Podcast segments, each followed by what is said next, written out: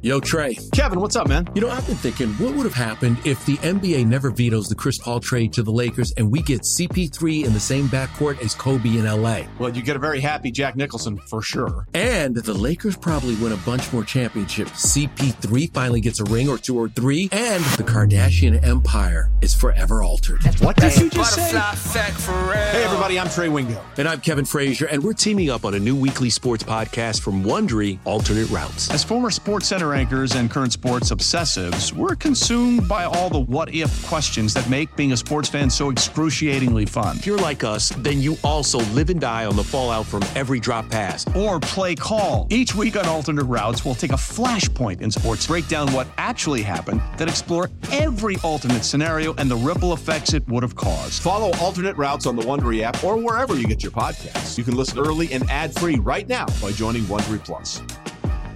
Presented by T-Mobile, the official wireless partner of Audacy Sports. With an awesome network and great savings, there's never been a better time to join T-Mobile. Visit your neighborhood store to make the switch today. But Alper Sengun, been their best player, but hasn't necessarily played like, you know, let's call it the best player on a winning team, which is what they want to be. And he is their best player. So by, you know, by extension, he would be the best player on a winning team. He has not played that way necessarily over the last few games. And even then, he's put up some numbers, but they're not like they're not great. What would you say is the source of his struggles over the last few games and why he's not playing at that all star level? The way we were talking about him a week ago when we were saying he was making a restating this case for for an all star appearance and the guy that they're building around over the past week or so, it hadn't necessarily looked like that. I mean, this might be too easy of an excuse, but the schedule has not been easy. Like you just look and let's see, in Detroit, he scores. Uh, he had a good game in Detroit. He, he, scored 29 in Detroit, 25 in Chicago, in an yep. overtime game where he played 41 minutes. Then he's got to go to Boston, second night of a back to back after playing 37 minutes and 41 minutes in what a uh, 72 hour stretch. That, of course, wasn't going to go well.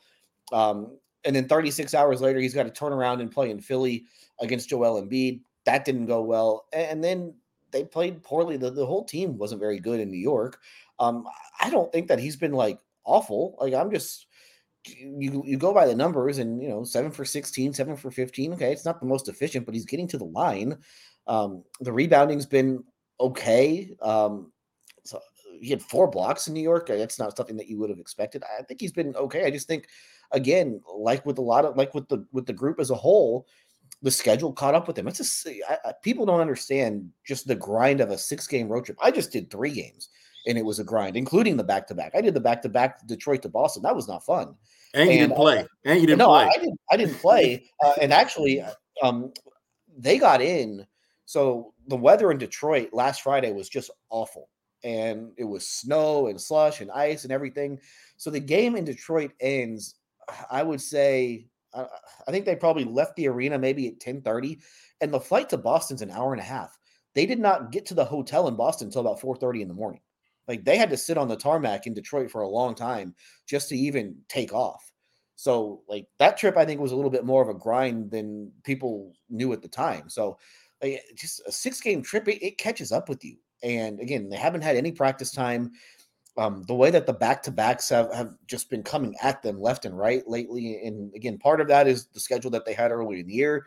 Part of that is the way that the the league made the schedule to to for the in season tournament where the whole league is going through like a nine day stretch and playing two games. I mean, that, that wasn't good for anybody. I think when we get to the in season tournament, like they can't be doing that because now all of a sudden that's probably two back to backs that got added to the schedule just for that. So I don't think a whole lot of you know the recent struggles for him. I just think it's it's part of the grind of an NBA season and a six game road trip with their when there are back to backs and then a game at one o'clock, thirty six hours later after the back to back. That's going to happen sometimes. Yeah, I, I I don't think he's been great over the last however long it's been. Like last eight games he's had, and I don't I don't put too much in the plus minus, but he's had it's been on the positive side of plus minus once over the last eight games they played in the last two weeks, and it was that game that you're talking about where he's got the uh he's got the 29 against against Detroit. But I, I would say this though, this is kind of a credit to him, and maybe even a a credit to him, and maybe a criticism of the roster. But even in the midst of his quote unquote struggles, as he hasn't looked great per se, he's still clearly been the best player on their team. Like at, at no point when he's like not played well or up to whatever standard we were trying to set uh, on him being, you know, a potential all star and all of that. At no point throughout that have I watched him and said, or have I questioned, okay, is he the best player on the team? No, he still is. He's just like you said, going through a brutal part of the schedule. And, uh, you know, I, I think there is something to, you know, learning about this Rockets team, right? Like it's still Old Man Winter here. If I had it my way, it would stay winter all year long. Short days, wind chill, black ice, and a good polar vortex. Oh, heaven! Wait, is it getting warm in here? Your cold snap is over, Old Man Winter. Spring has arrived. Spring. Spring is here, which means it's the perfect time to get away in the Hyundai you've always wanted. Visit the Hyundai Getaway Sales Event, where you can get great deals on all of our award-winning Hyundai models, like the tech-filled Tucson and Kona, as well as the spacious Palisade. Enjoy wherever you go with the peace of mind that comes with America's best warranty and three years or 36,000 miles of complimentary maintenance. But hurry in, these deals won't last. Add more joy to your journey at the Hyundai Getaway Sales Event. Now get 0% APR or up to 1500 bonus cash on the Hyundai Tucson. Now, during the Hyundai Getaway Sales Event. Offers end soon. Call 562 314 4603 for details.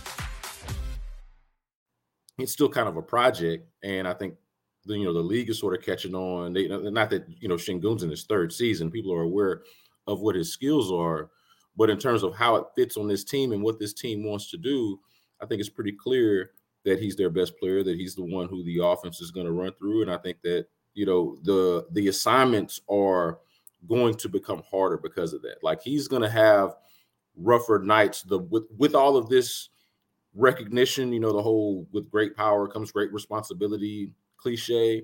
Like I think there's something to that. Like the better he gets, the rougher it's going to get on him on a night in, night out basis, especially when the schedule starts to kind of grind out the way you the way you describe it.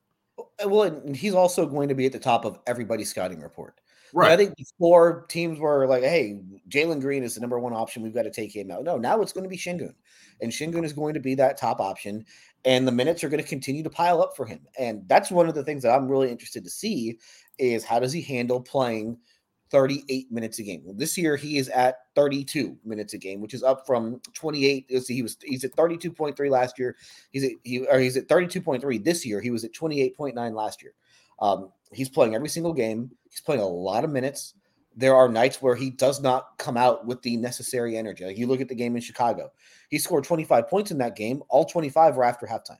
And basically, Ime Udoka said, yeah, he, he didn't play the first half. And they ripped into him a little bit. So I think that's the thing that he's got to that he's got to do a better job of is that when you're the best player, you have to bring that energy from tip off to the final buzzer. And I think there are times when he doesn't do that. But overall, I think he's been fine. And uh, like like you said, he's probably been their best player over this this uh even in this bad stretch. So I I, I don't think it's kind of like the coaching with me. I, I, don't I don't see it necessarily as Sengun struggles. I don't necessarily see I don't see it at all as a coaching problem. I just think it's it's been one of those one of those stretches. And you know they they were off on Thursday. They practiced today, so I, I'm guessing it's probably going to be a pretty light practice today. And then you go into another back to back, and then you got but they got two days off. So the game that I'm really interested to see, I'm really interested to see how they come out tomorrow against Utah. Um, the, again, having to play Boston on a back to back twice is just awful. I don't really know why the league did, decided to do that to them, but that's what the schedule is. But then they've got a couple off days on Monday and Tuesday, and then Wednesday uh, they play Portland. I think to me that's the game where you really want to see them be really good as that Portland game because they will have, they will have had some rest, they will have had a little bit of practice time. That's in, in all honesty, that's basically a schedule win. We talk about schedule losses all the time. Portland with two off days is a schedule win.